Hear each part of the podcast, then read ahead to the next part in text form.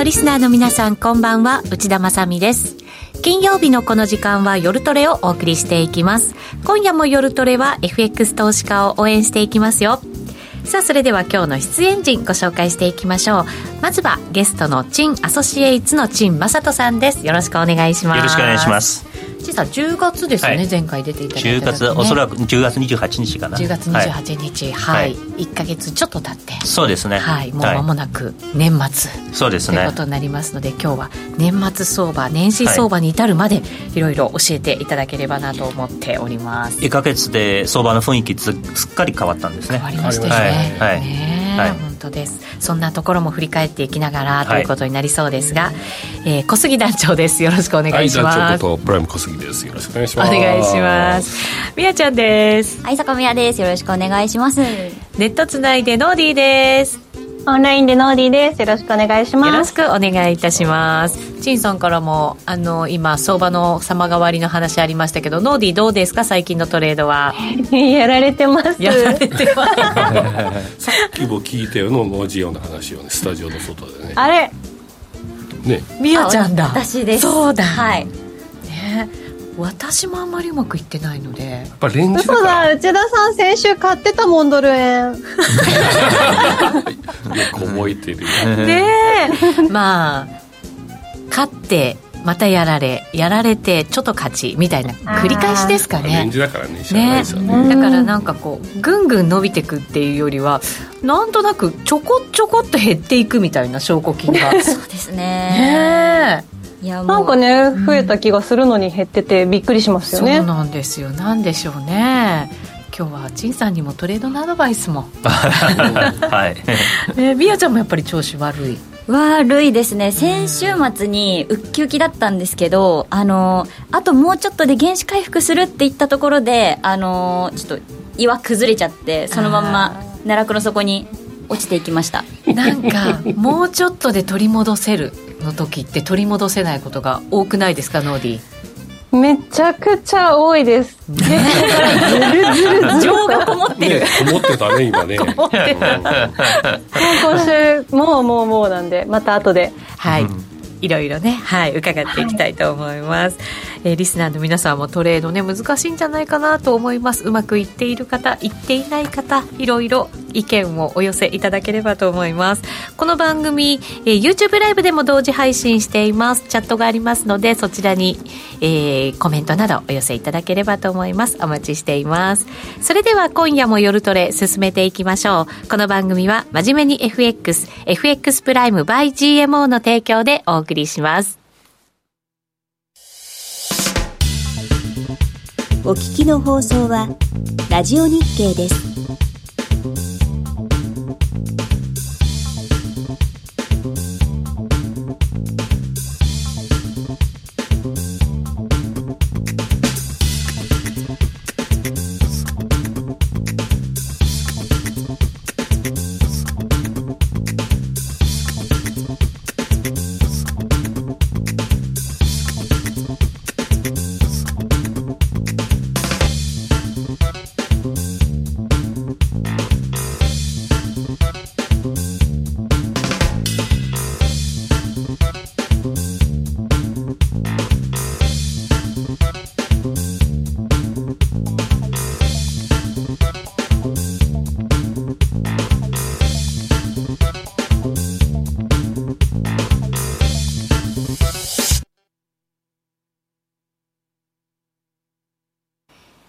今夜の夜トレゲストに陳正人さんをお迎えしています。よろしくお願いいたします。お願いします。お願いします。前回出ていただいた10月末から相場が様変わりしているということで今ちょっとドルが重くなってきてそうですね、ね動きですけれども、はい、このあたり、どんなふうにご覧になってきましたか、はい、そうですね、あの多分ノーディーさんと一緒にあのやったのは7月、夏の時なんですけど、うん、その時が、はい、あ私は150から170というあの奴隷のあのターゲットを提示して、えー、150っていうのは、その時ノディさんがすごいびっくりしたという私は印象はあったんですね。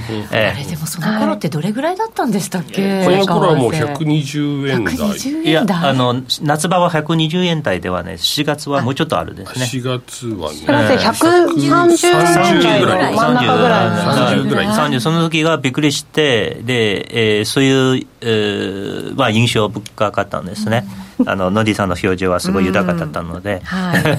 で、えー10月末は、あー私はその170のターゲットは撤退したという話申し上げたんですね。はい。その時が、むしろびっくりしたのは、内田さんですね。まだまだあの時結構ねトレンド出てる感じがしましたから。そうです。え撤退したのっていうのは、ということあって、えー実はですね、まあ今日もレジュメ一応作ったんですけど、おまあトレンドのお話はもちろんなんですけれども、えー興味深いのは、やはりその、まあ来週がこのターゲットを達成できないじゃないか、あるいはそのターゲット遠いかと思ったら、実は早く達成して。で、そしてマスコミがある方向に煽って煽って、えー皆さんも最初は半信半疑だけど、その、まあ、大半が受け入れるときは、トレンドはなかなかそこに行かないですね。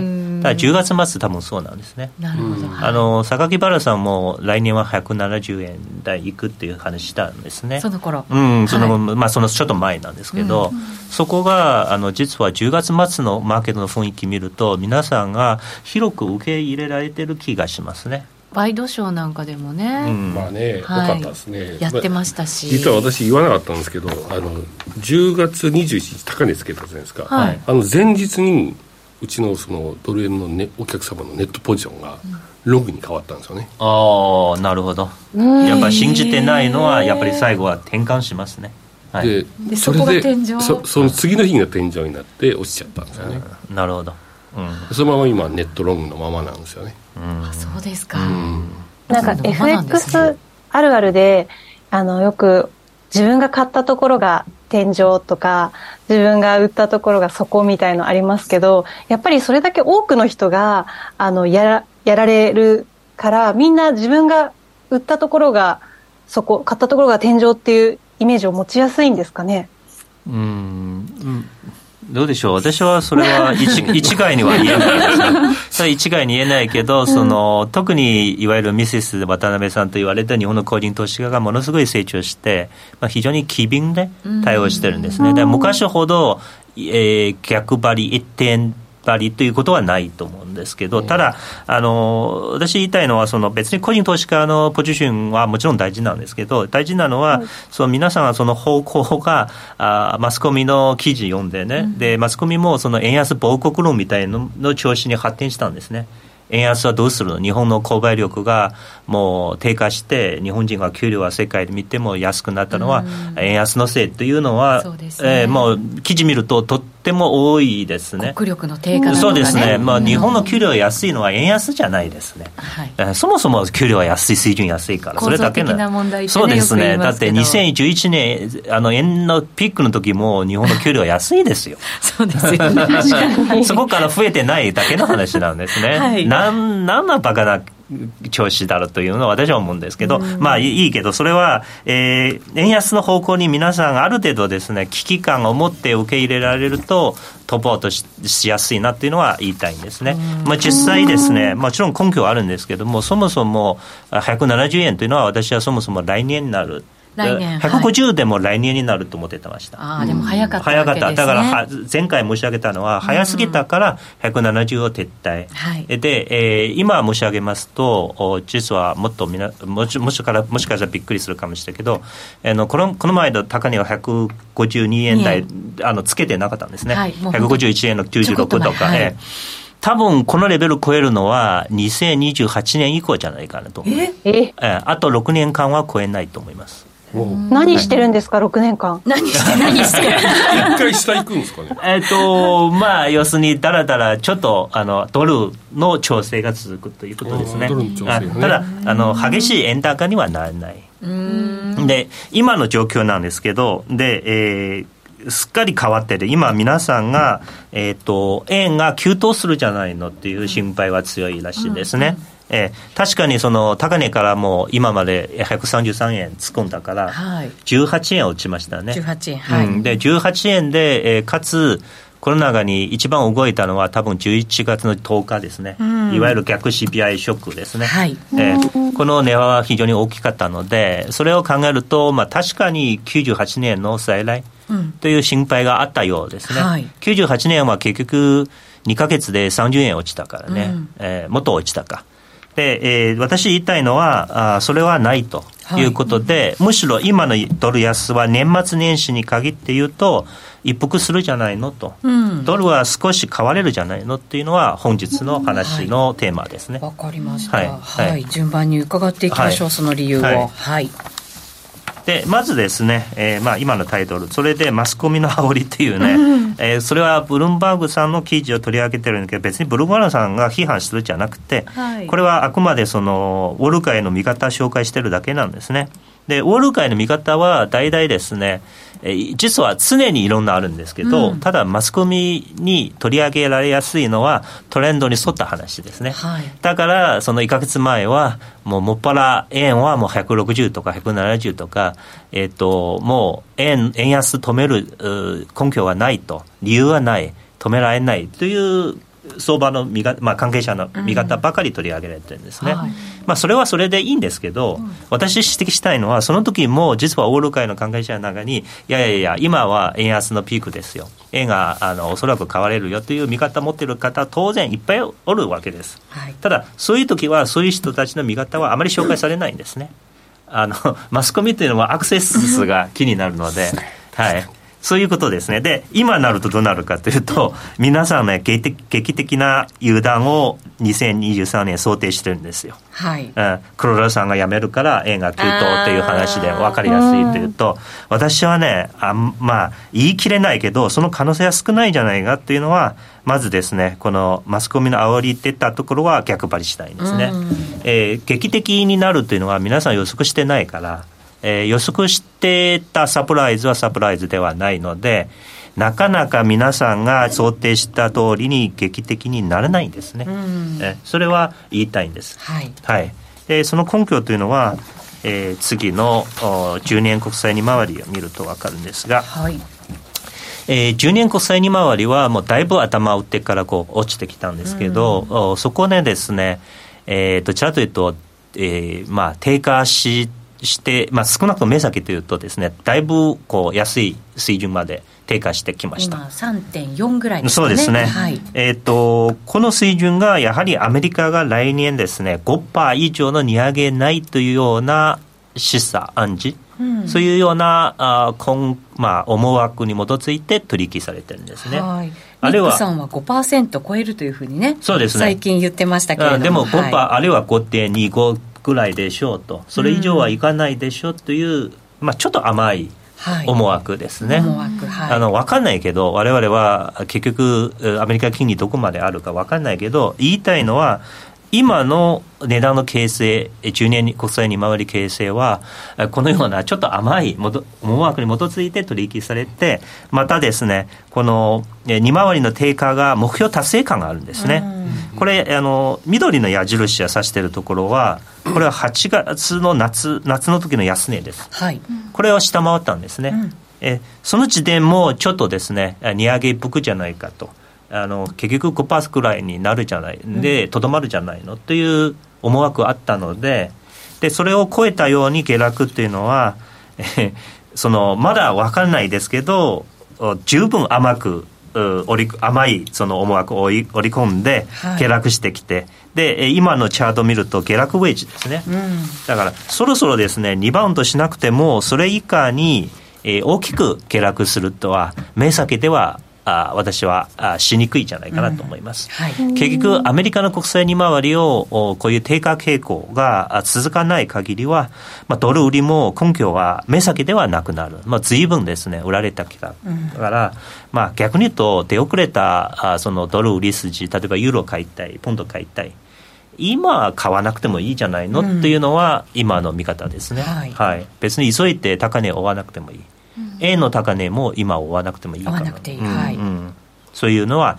個人の感触ですね、うん、えー。やっぱりその、おまあ、円を買いたいであれば、ドル円のリバウンドを待ってからというのは、筋じゃないかなと思います。うん。はい。はい。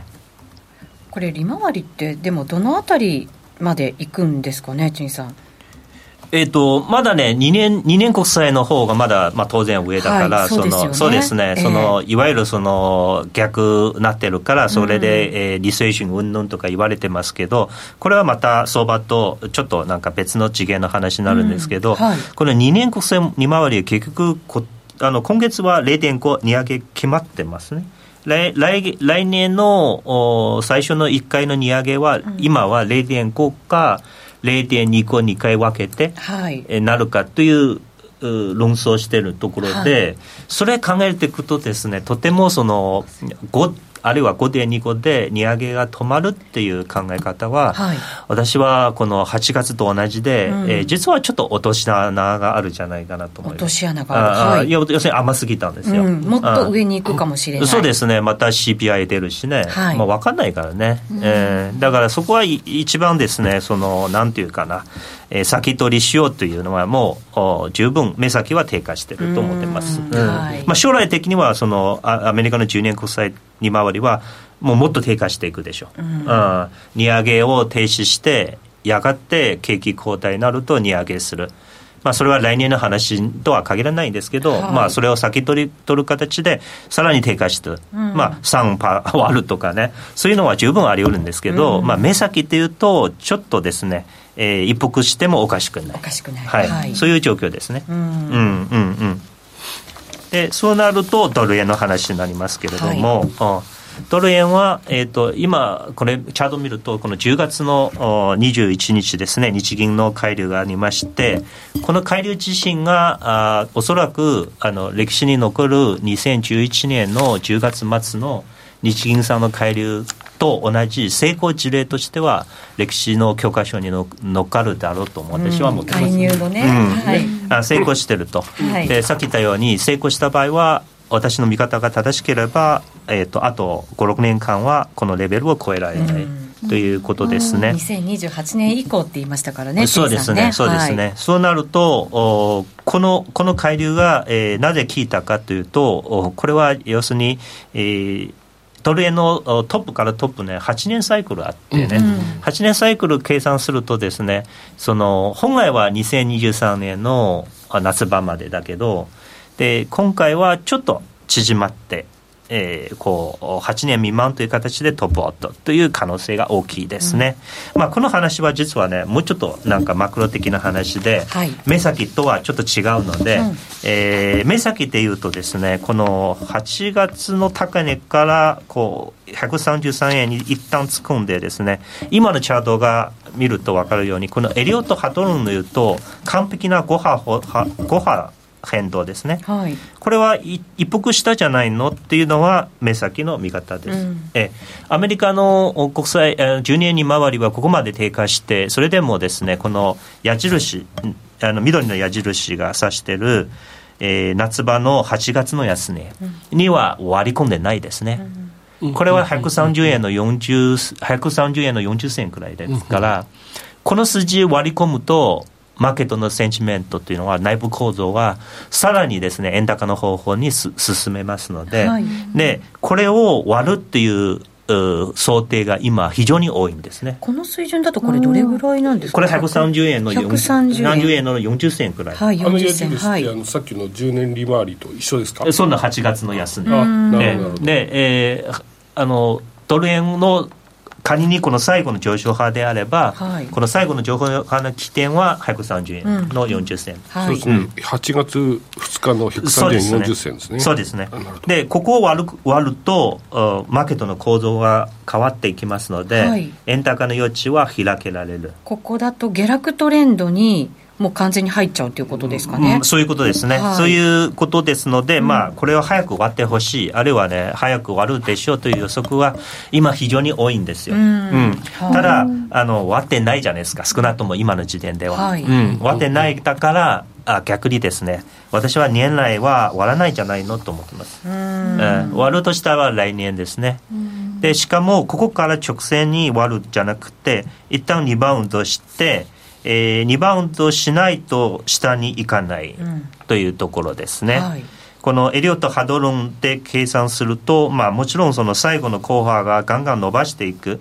そういうことはあの不可能ではないですけどどちらかというと非常に稀なんですね、うん、あまりこう規則正しい値動きではない少なくともこの10月の高値から今までは非常に、ね、の数え方としては綺麗ですので、はい、えー、エリオット波動論には合ってますのでまあ、年内は割らないで、えー、割らないだからこそ逆にですね、うん、逆にドルが買われるわけです。はい、えというのはおそらく、まあ、ミセス渡辺さんはともかくですね国際的なその、えー、為替の参加者たちはおそらく円を売って円を売ってるじゃないあのドル売って円を買ってるじゃないかなと思うんですね。はい、でなかなか下に行かないと逆にあの円をあの円のこのドル売りポジション円の買いポジションが決済してドルが買われるという可能性があります。うん、はい、で、えー、どこまで買われるかというとエリオット・ハドロンでもしっかりで示されて少なくとも142円の前半142円の27銭までは一旦戻っていくだろうと想定されています。はいえーそれを考えると、ちょっと時間、ここに戻っていくのは時間がかかるので、うん、年内は割らないじゃないかなというのは、今の感触ですね。うん、え少なくとも私個人的には、今のレベルではドル円売りたくないですね。なるほど。うん、はい、うんちょっと戻ったらまだ売ってもいいけれども、そんなに下はないよということなわけですね。すぐは割らないでしょうね。うんええ、そういうことでしょうね。なるほど。ええ、来週 CPI もねあるし、FOMC もあるしね。うん、まあ材料これから出てきますからね。そうですね。まあ FOMC はそのもう利上げ決まってますので、織り込まれる CPI どうなるかわかんないですね。そうですね。まあ今日ねこの後 PPI が出ますからね。そうですね。PPI も出ますし。ね。今日ちなみに22時30分に PPI 発表されますけれども、コアだと前年比でプラス0.5%、うん、えー、と8か月連続で鈍化することが想定されているということですね。これが CPI のまあ先行指標となりますので、来週のものはちょっと低下して出るんじゃないかというのが大方の見方、うん。あ、はい、もちろんその仮にその年内がこの130円の40銭を割ることは、まあ、不可能ではないですよ、うん、あの CPI がやっぱりあのアメリカのインフレがピークアウトと示されたら、まあ、一瞬間悪くんでしょうね。ただ私言いたいのは、はい、仮にこの場合でもおそらく皆さんが想定するほど円がガンガン上昇していく、ではなくてむしろ割り込んだら逆張りしたいところですね。はい、えーわかりました、ええ、それでは一旦お知らせ挟んでまだまだ陳さんにお話伺っていきます、はい、お知らせです。FX や商品 CFD を始めるなら FX プライム by GMO 米ドル円などはもちろん原油や金も人気のスマホアプリで瞬時に取引。トレードに役立つ分析情報やセミナーに加えてお得なキャンペーンも随時開催。最大10万円をキャッシュバックする新規講座開設プログラムを実施中です FX も商品 CFD も、そして自動売買やバイナリーオプションも、やっぱりプライムで決まり。株式会社 FX プライムバイ GMO は関東財務局長金賞第259号の金融商品取引業者です。えー、商品先物取引業者です。調査で取り扱う各金融商品は価格の変動等により損害を被るリスクがあり、投資元本は保証されません。商品ごとに手数料等及びリスクは異なりますので、当該商品等の契約締結前交付書面などを熟読、ご理解いただいた上で、ご自身の判断と責任において、事故の計算により取引を行ってください。お聞きの放送は、ラジオ日経です。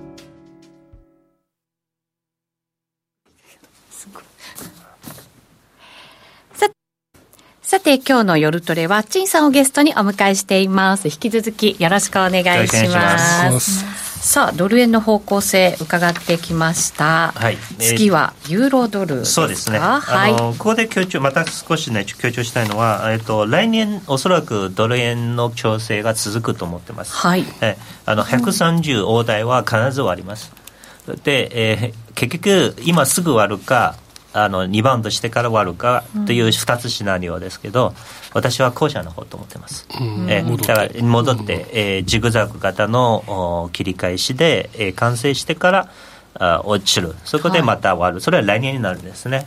えーそういうことで、えー年末年始は、まあ、あまり円のおこの高値、ドルの安値追わない方がいいじゃないのっていうのは、今の私のアドバイスなんですね。ドル円はちょっとトレードが難しくなる。えーそうですね、まあ、少なくとも今はドル円の安値を追うのは、リスクとリターンと割合であまり合ってない気がします。いははいい、で個人投資家は結局ね、リターンとリスクをは常に測って、優位性のあるのみ、時時のみトレーディングすればいいんですよ。うんで個人投資家は実はね、機関投資家とち違って、あるいは機関投資家に勤めるサラリーマンと違って、あのノルマはそもそもないです。うんでノルマないのに、自らノルマ貸しすぎて失敗するんですね。すごい受けてる人はいがはい 本当だ。心のた。中にノルマがね、勝手にできていくんですよね。そうですね勝手にポジションを築いたら持たされている。そう、そこは、そこはあのごご自身のお金だからね、あの逆に言って、そのノルマって、所詮他人のお金だから、まあ、どちらかというと、実は運用しやすいんですよ。私言うのはあの変だけど、実は私、昔、他人のお金を運用したことあるから、うん。はい、あのノルマあっても、実は心理的な、まあ、自分のお金じゃないからね、うん。えーそういう全然受け方っていうのは違ってきますね。はい。まあ、それはちょっと余計な話なんですけど、はい、でも、陳さん、はい。ドル円、どの辺まで戻ったら、はい売りたいと思います？えーさっき言ったあの142円台のお前半ですが、ここまで戻るんですかねまあえー そうです、今疑ってますね。そう、疑ってますあの。それが疑われるほどうん可能性が大きいですよ。あ、そうか。はい、そういうもんですね。うんえーで、えーここは、えーまず一つ。私はもう少し戻るじゃないかなと思っています。142円のちょっと上まで、えーっとね、最大145円。でも、あの、それは、あ自信が持たない。えんーまあ、140円はまずクリアして、はい。140円クリアできれば、142円の前半は、うんあのちょっと紆余曲折でもトライできると、ただあの、145円までいくかどうかは、ちょっと様子あの分かんない、今はちょっと自信がない、ええええ。ただ、142円台になると、ちょっと戻り売りの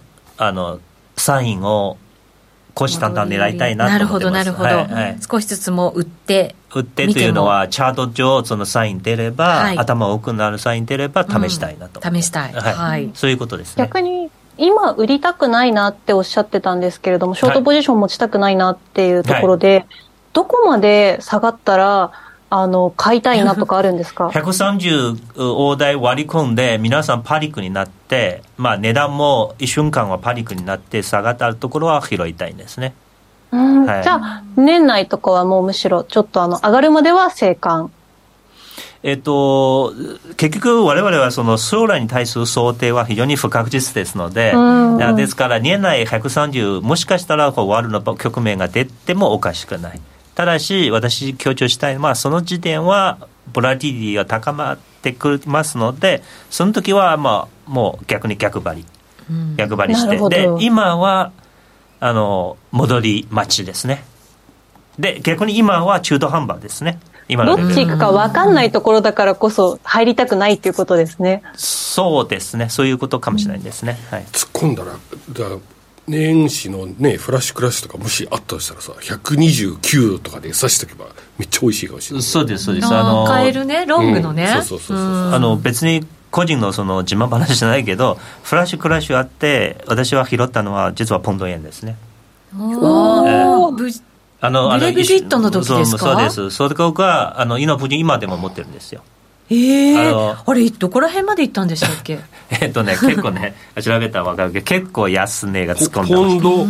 ポンド円ですね。130えええこここれですね。あのあこれ違うね。いや、にあ今年の9月の。そうそう、まあ、そこ安値じゃないけど、うん。まあ、大体この辺ですね。ああはいはいはいで、えーそれも、154うん、そブレれも、グジックとの時じいゃなくて。やじゃなくて、今年の、はい。あのあの9月。クラッシュ、フラッシュ、フラッシュこれかはい、で、はい。これも、えあ国債のあれだ。話の時ですね。これはもうだいぶ戻ってきて、えー、と今でも持ってるけどこれは持つえー理わけというのはせっかくこういう歴史的なフラッシュクラッシュあるわけだからいいポジションに持った場合はやっぱ手放さない方がいいですね。これ小さ値切りましたもんね。入れてたんですか？下値入れてない。あのちゃんと見て。見てて？ええまあ、最安値んあの取ってないですよ。戻ってきたところですね、なるほどなるほど。で、えーポンド円がホットドッグからしていいところとスワップ金に入ってるから。ああそうですね。美味しいですよね、はい。はい、だからその今毎日下に行ってうちのビルの下にあのスタバがあってね。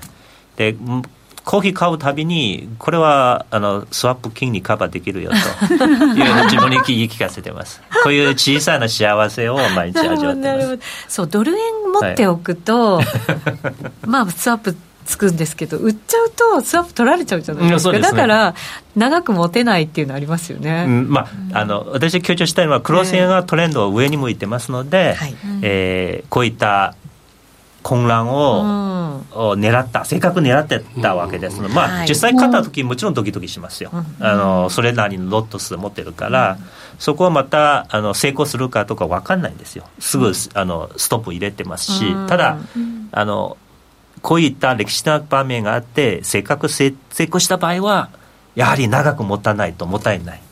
というところですね。まあえそうですね。ですからあー、まあ、そういったことがドル円はおそらく近々そういう局面が出た場合は、まあ、逆におすすめですね。ええええ。逆に今、ロング持ってる人、はい。まあもう買い下がって、ずっと持ち続けてる人って、スワップポイントも逆にもらえるから、うん。まあいいかまあいいって思っちゃう、かっていうふうに思いがちがゆえに、一気にこう相場が崩れてきたら、投げざるを得ない状況になってくるのが怖いよね。それで、そういうことですね。うん。そうですでねも急激に落ちたところってなかなか拾いづらいですよね。やっぱもっと落ちるように見えるもんね。見えちゃいますもんそう特にあのポンドとかポンド円ね、動きが非常に早いですね。はい、あのええ9月の時のあの減税の話が出た時のクラッシュあったじゃないですか、あの時とかも、私逆に売ってましたからね、はい。奈落とそこに落ちる感じだもんね。そうですね。でやっと止まったかなって思ったところでやっとロングのポジション持てたんで、うん。なるほど。もうむ難しいです。まあ、落ちてくる、落ちてるナイフを掴むのはやっぱり難しいよまね。あ、あのやっぱ落ちてる間は拾えないよ、拾えないね。やっぱ戻ってくるところを戻ってきてからですよね。えーそうですね。まあ、早く戻ってくるので、えん。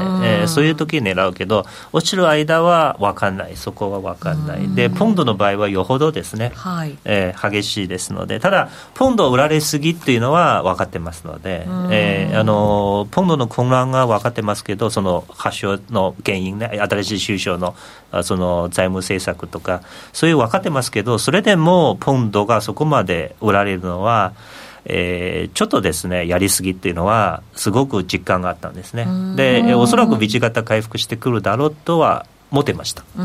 ただ、最安値はやはり拾えないですね。そうですね、ええ。これクロス円の中でもユーロとポンドはやっぱりあの他とは全然違うなんか強さありますよね。そうです。あの、今日も実はクロス円の話もしますので、はい。ええええ。あの、そうですよね。ストレート強いですもんね。はい。ね、そうですよね。はい。はい。で、えー次はユーロドルの話。ユーロドル行きましょう。で、はい。ユーロドル話さないとクロス円のこの話は分かんないので、はいでユーロドルが、えーまずですねこの今年のおこの9月10月の底はもう打ったと思ってます。そこは打った、うん。はい。そこを打ったからあと私の感触ではあと2年間は、えーユーロはあ強気変動を継続できるんですね。あと2年間あるいは2年間、2はい、年2年間か3年間ですね。その根拠っていうのはは、えー為替マーケットの DNA、私は為替マーケットの DNA と呼んでますけど、サイクルあるんですね。サイクル的には、ドル指数、これはユーロドルにはあぴったりなんですけど、えードル指数の側値は実は2008年リーマンショック前ですね、この前の側値。えーこのお16年、17年のサイクル計算すると、もうお2008年の底から今2022年だから、もう12年、あの14年？14年、14年上昇してきたじゃないですか。で残ったはあと2年。が3年しか下落のトレンドが残ってないので、ただサイクルというのは一旦そこをボトムつけてトップつけて次のボトムつけないといけないんですよだからあと2年か3年はドル全体はあ反落してくる、でユーロは切り返す、で、えー、14年経過して16年のままずっと上昇していく。最後のボトムととこはボトムじゃなくてトップという形で出るのはあまり想定しにくいですね。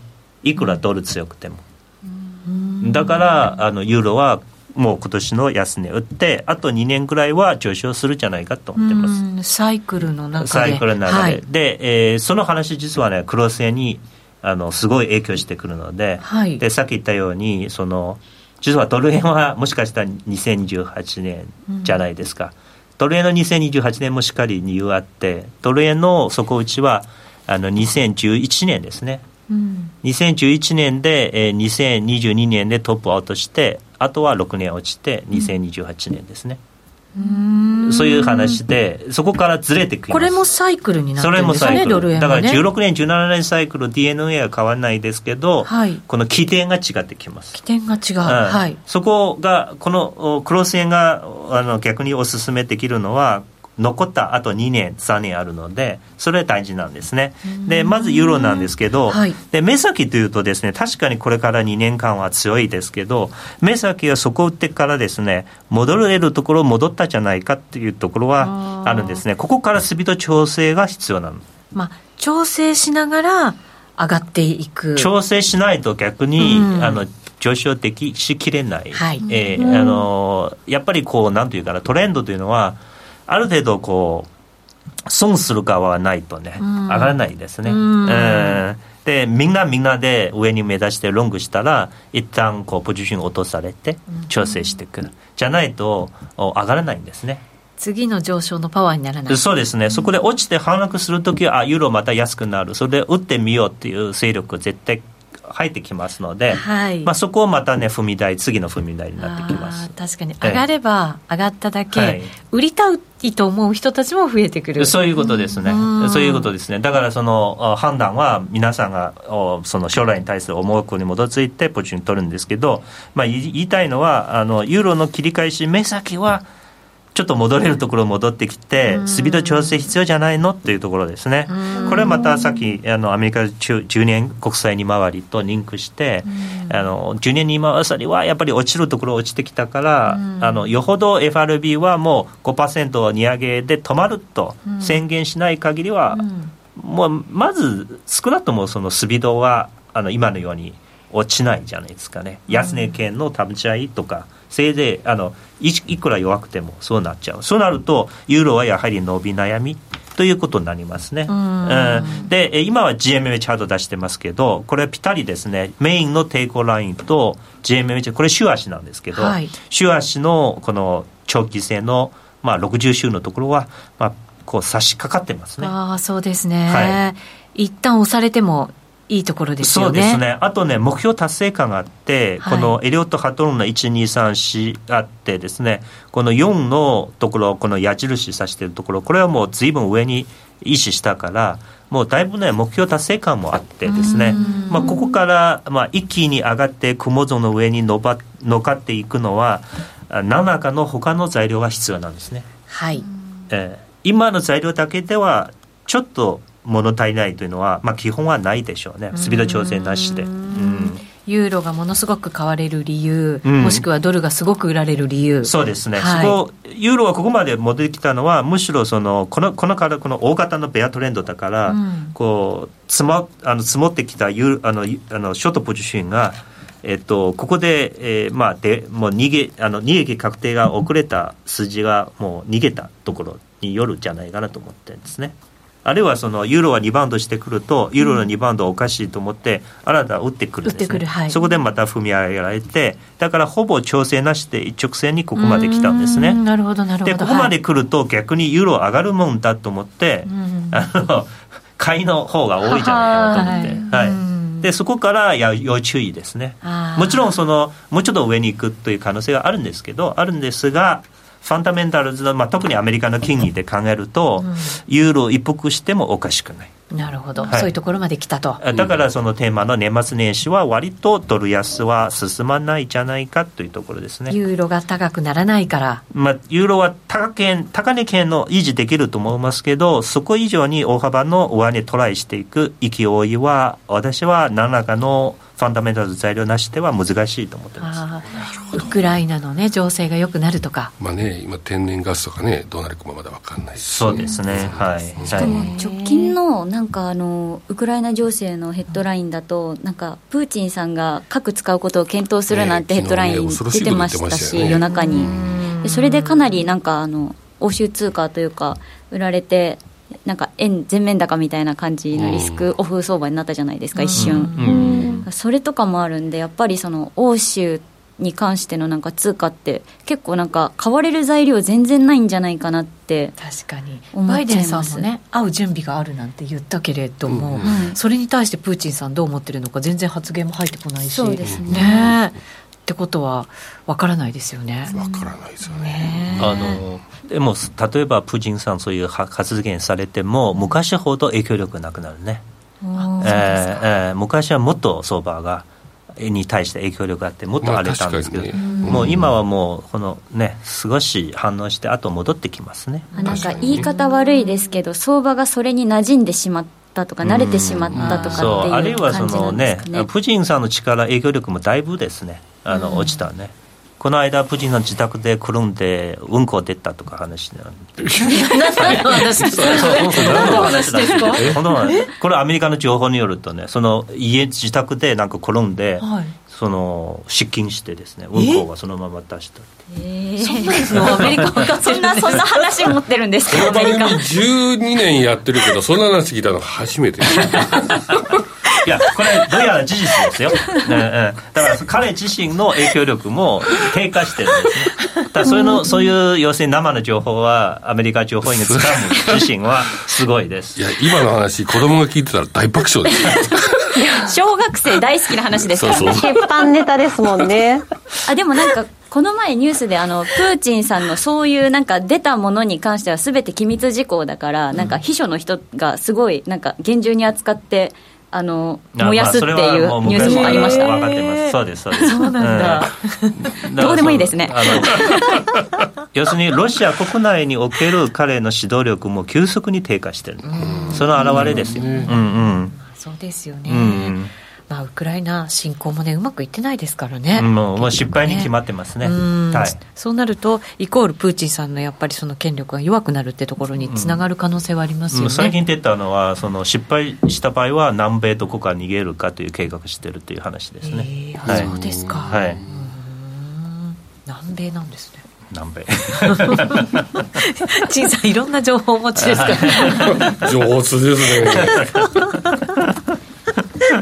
ね。はい。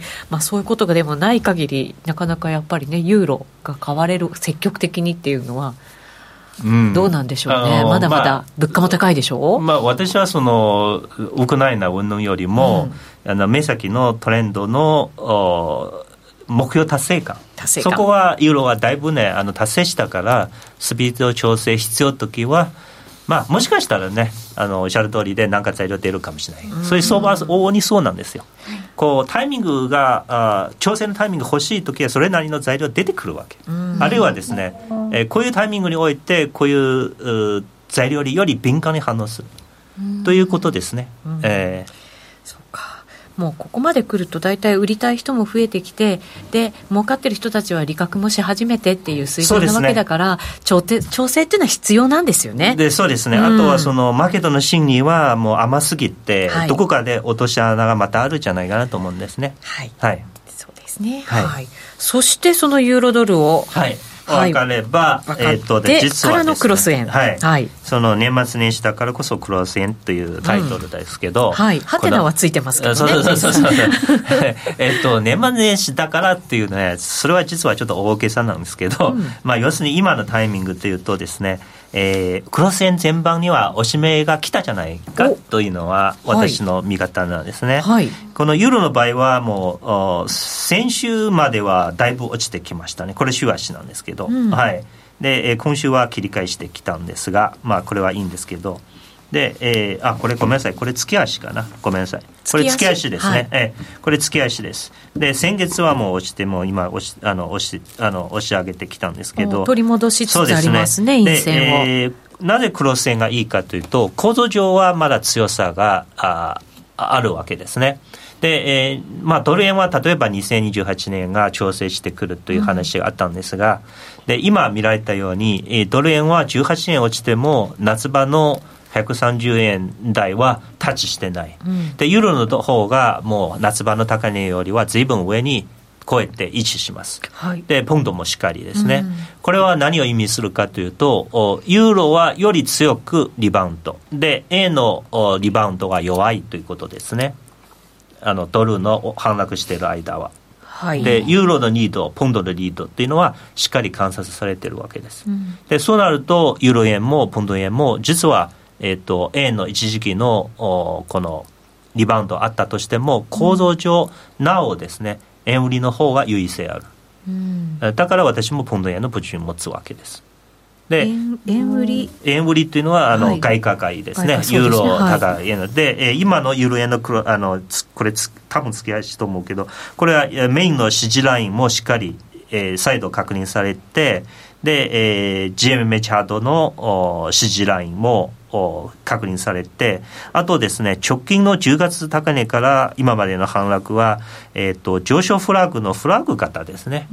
えっ、と、フラッグの整理型ですね。このクロス円の、あの、ユーロ円の場合ですね。フラッグの整理型っていうのあのここここですね、はい。ここですね、えっと一番上の点線がそうですね。点線上から引いてありますよね。はい。そうですね。この2つはあのフラッグに見えるじゃないですか、あ肌を見る、はい。でそのおただあこのあくまでこの上昇した後のフラッグの整理方ですので,、はい。でまたですね上に突破していくんですね。なるほど。上昇トレンドの中の調整ってことですね、はい。でうまくいけば年末年始はあユーロ円はあ再度あ高値更新。148円。トライ。そうですね、まあ、150はまあ年末年始どこかで見てほしいですね。まあ、全く同じものを僕チャートで出してるんですけど、はい。あの出してもらっていいですか？僕の画面を。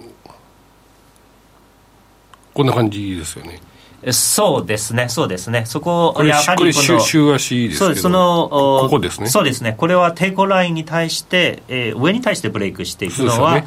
今の構造上のどちらかというと一番ですね、えー行きやすい。まあそうですよね。いうことですね、まあ、相場はどちらかというと行きやすいところに行きますので、下に反転して下に突っ込むのはハードル高い。上に突っ込むのは今のチャートの総合的に判断すると上には行きやすいですね。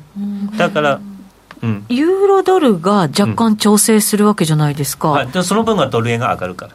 あそうか。ドル円が上がるからでおそらくドル円のリバウンドのスピードはあの速い。で逆に言うとおユーロドルの方はなかなか本格的な反落なしで高値圏の保ち合いとかそういうことは想定されますね。ドル円上がったとしてもスピードはそれほどないけれども。ドル円はむしろ下がる方がスピードがユーロドルの上昇に比べると遅い方ですね。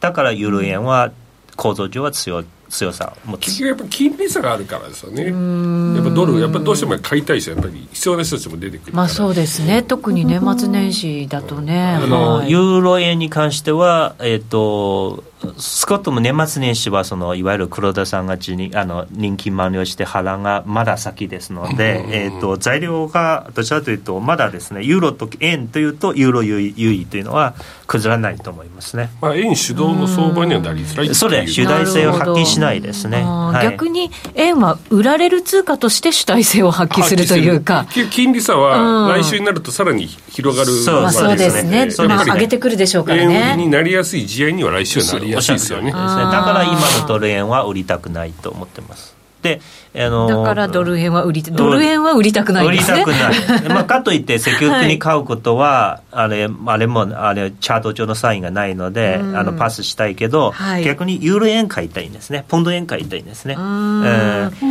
ドル中心じゃちょっとなくなるって感じですかねそうすると。まあそういうことはないけど、そええ。のクロス円結局ドル中心でドルストレートのあの状況を見てから常に返答してますけど、ただし強調したいのは、あの10月からだいぶ調整してきたじゃないですか、ユーロ円は。だからここはおしめ買いの後期じゃないかなと、私個人には思うんですね。ユーロ円。えあのもうだいぶ調整してきたかな。なんかどっちもどユーロ円もドル円も地高スパンがちょうど実戦にぶつかって跳ね返ってるんですねそうですね、そうですね、それがやはり、えー、重要であります。この話は実はね、あのポンド円も一緒なんですね。ポンド円も、えーポンド円も一緒、まあ、ポンド円のチャーあト同じですねえー同じです。おーえマクロ線全般同じなんだーあの随一ね、ちょっと出遅れたのあー5ドル円です。5ドル円が遅れちゃってるのか5ドル円は出出遅れてます。これやっぱえー中国の影響ですかね。うーん、そういう話もあるが、私は中国の影響と関係ないじゃないかな。えっとね、これは実はレジュメも用意してね、説明できるんですけど、はいえええで、まずポンド見ていきますか。うん。こちらは、あの、週足で、これはポンド円じゃなくて、ポンドドルですね。ポンドドル。ポンドドル、はいええこれも同じで、えー結局歴史的な王族を打ったと、もうおそれ以上はそのポンドは下がらないけれども、えー、と今がちょっとね、一本調子の上昇で、えーちょっと上がりすぎなんですね。えーでえーこれは週足なんですけど、連続2週間の陰線はないですね。えー確かにこのえーこの連続2週間の陰性ないというのは、テクニカル上は一本調子の上昇と言える。なるほど。スピードがた速いえ。え速すぎる。えーそれも夏場のこのお8月の高にちょうどこの第4の調整派のところもまでも来てますし、えー、JMA シャドウのおトップの60週までも近いしこれはですね、えーもうお一服するじゃないかと思ってます。あのすぐ頭打って反落するしないかもしれないけどここから続進して、えーまあ、言いたいのは私自身がここからもうポンドドルを買いたくないね、買いたくない。はい。はいこれもスピードが速く来たから、調整の水準まで来てるってことですかね。そういうユーロ円と一緒、ユーロドルと一緒みたいな感じユーロドルとですよね一緒で。ただ、はいあのビジ型回復は果たしただからこそ例えば頭を打って調整してきても、これはどちらかというと高値系の保ち合いっていうのはメインじゃないかと、う。んと値幅で調整あんまりしない。値幅というのはあのビジ型で突っ込んでこう、うん。大きく深押しの調整はまあ目先はむしろですね、えー少ないじゃない。年末年始はあまりないじゃないかと。調整するとすると時間的にに横ばいでそうですね。していく調徐々整に徐々に頭を打って、はい。下に下げていくっていうのはイメージなんですね、なるほどはい。まあ、ポンドは強いわけです。ただまあそれも調整であっていずれはまた上に向かっていく。そうですそうです。同じでですね。同じ話で、歴史的な王族をそ打ったであれば、はい。まあ、あと2年間がドル全体弱いからポンドも上がるし、はい。あと歴史的な王族を打ったわけですのでポンド対ユーロの優位性はこれからも出てくるじゃないかなとポ思ってる。ンドユーロはい、でポンドの方が強い？そうですね、はい。そうですね。だからポンド円が長く持ちそうですね。はい。私はポンド円ね、あの、今、家行っていいかとか、ちょっと、ちょっと躊躇するけど、はい。ポンド円はいずれ190円いくじゃないかと思ってます。かなり高はい。い水準ですよね。そうそうそうそう。190円そうっていう。190その円その時は持ってる今ポジポンド円のポジションを、この毎日のスタバコーヒー買った上で、あの、またロレス1個を買いたいんですね。そうですね、はい今166円台後半ですから あれですね2015年はい。とかそういうレベルそうですね。はい。2015年うん、そこまで戻っていくじゃないか、この2年間ね、これ2年間以内で。あじゃあ本当にすごい超長期な感じ 2, で年間ね。上昇トレレンドが続いていくってことですね、そうですね。逆に2年、2年以内、まあ、長くても3年はないともうないですね。ポンドでも、うん。ファンダメンタルで考えるとイギリスってなかなかやっぱりまだまだ難しいじゃないですか。そこがね、うん。私あまり逆にカバーしないというのはあまり考えてないですね。うんえっと、ファンダメンタルズは私の持論はチャートの後を追ってくる。うん。えなるほどえ、はい。チャートが行きたい方に材料がついてくるってことですね。えっ、と、わかんないけど、相場の真実、私、相場の真実という本書いたんですけど、はいその中にも話したんですけど、結局相場っていうのは内部構造で決まって、生まれつきの運命があって、まあ中国人だから余計これ信じるかもしれないけど、その、おいわゆる名の部分はなかなか変えられないんですね。あとは、この国力っていうのは、経済というのは結局運だから、の登る時が国力が強まればもも早く登って運がついてないのはあまり登りきれないけどただサイクルとかそういうあのこう高安値の形とかもう最初から決まってます、はい、もうなかなかチェンジできないですね。はいこの歴史的な大手を打ったというのは歴史的なその安値更新したポンドでも実はコロナショックの安値に比べると1000ポイントしか落ちてないですよ。意外に近いっていうのは。そうですね。はい、だってドル円の場合はそのコロナ直後のその円の安値ドルの高値というともう40円以上4000ポイント以上ですよ。そうですよね、うん、だから円は最も翻弄されて最も売られる通貨だから、まあ、例えば来年がドル全面反落しても円を主体性発揮する形で買えることは私はないと思ってます、まあ、よっぽど金利がねこう上げられるっていう事態がね日本はならない限りね構造的にファンダメンタルがねガラッと変わっていく今のこう状況が変わるであれば可能性はありそうですけどね。日本は金利上げられないんですよ、うん、だからその私は今その中国在日中国人の友達からよく質問されてもう日本のマンション高値になってるから買っていいか金利が急速に上がるじゃないかという話や質問よくされるんだけど私言い切ったのはまあ 上がるは可能性あるんですけど急速に上げることはまずないです、心配しなくてもいいと。買えと。はい買える範囲で買え買える範囲で急速には上げられないで投げない、すよねはい、うん。はいいやその経済をね、本だってみんなめちゃくちゃ変動金利で住宅ローンのすごい長いのとか組んでるから上げちゃうと困っちゃいますよね。まあ、あの多少は上が上がっていくでしょうね、うん。ええ国ただの借金もいっぱいありますから当そうですね。ただなんか固定で1.5超えない限りは固定しなくてもいいっていう計算もあるけどね、そうですね、うん。あと日本が継続的にインフレになるかってことですよね、そもそものところで。うん。えーまあ、それがあー私はインフレ傾向は続くと思ってます。続くけれどもただ国が困ってますので、その金利上げられない状況だからはい、だからあのいいんですよだからいいんです。だからいいんです。かだからいいんだ。だから財産の形成にはいいんですね、えーだからそうか資産をねそう私は常に友達には、はい。あのマンション買っていいよとずっと進めおすすめしてます、えー日本の都内のマンションはまだまだ世界に比べると安いです。で前回もねそういうふうにおっしゃってまそういう話しました、うん。うん。海外からの資金も結構ね、うん。不動産に向かってるっていう話もあれもありますけど。円安の恩恵ですね。でそうですね。2年前比べると下手すると半分ぐらいになってるね、だから外国人に課税しないとダメですよ。ムカつくですね。もっと強く言ってくださいそよう。だってカナダとかねみんなそうやってる。オーストラリアね。外国人買うとシンガポールもそうですよ。不動産を買うとってことですよね。カ。ナダもね外国人買うのは禁止したくらいですね、うん。そうですね、まあ、日本は禁止しなくてもいいいいけど、ね、不動産税は、ね、日本人より5倍取ってもいいですよ。5倍も取ってるんですか？ぼったくり系でいこう。私は、あの高いのは買えないからムカついてるだけの話かもしれない。ひがみ的な。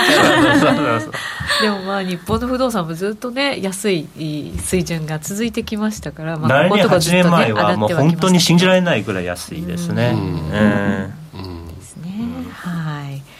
まあ不動産置いといて。はい置いといて。はい。今度不動産の番組読んでください。不動産の番組です私も行きたい。です、不動産の番組。あと3分で出ます。そうですそうですあとあとはい。2, 分か。もうあと1分ですよ。あじゃあ じゃあ 5, 5ドルの話ちょっと手張り早く言うとですねはい。5ドルねあの夏場の戻りは見て見て戻ってきてないので、まあはい出遅れるけど妙味ありということですね。そうですか、はい。ハテナついてますけど妙味ありで言い切っていいんですかね？言い切れないけどもしかしたら可能性があります。はい、このところはまたあのえーはい。延長戦でね。はい、はい。伺ってもいいですかね？は はい。い、ぜひ皆さん引き続きご覧になっていただきたいと思います。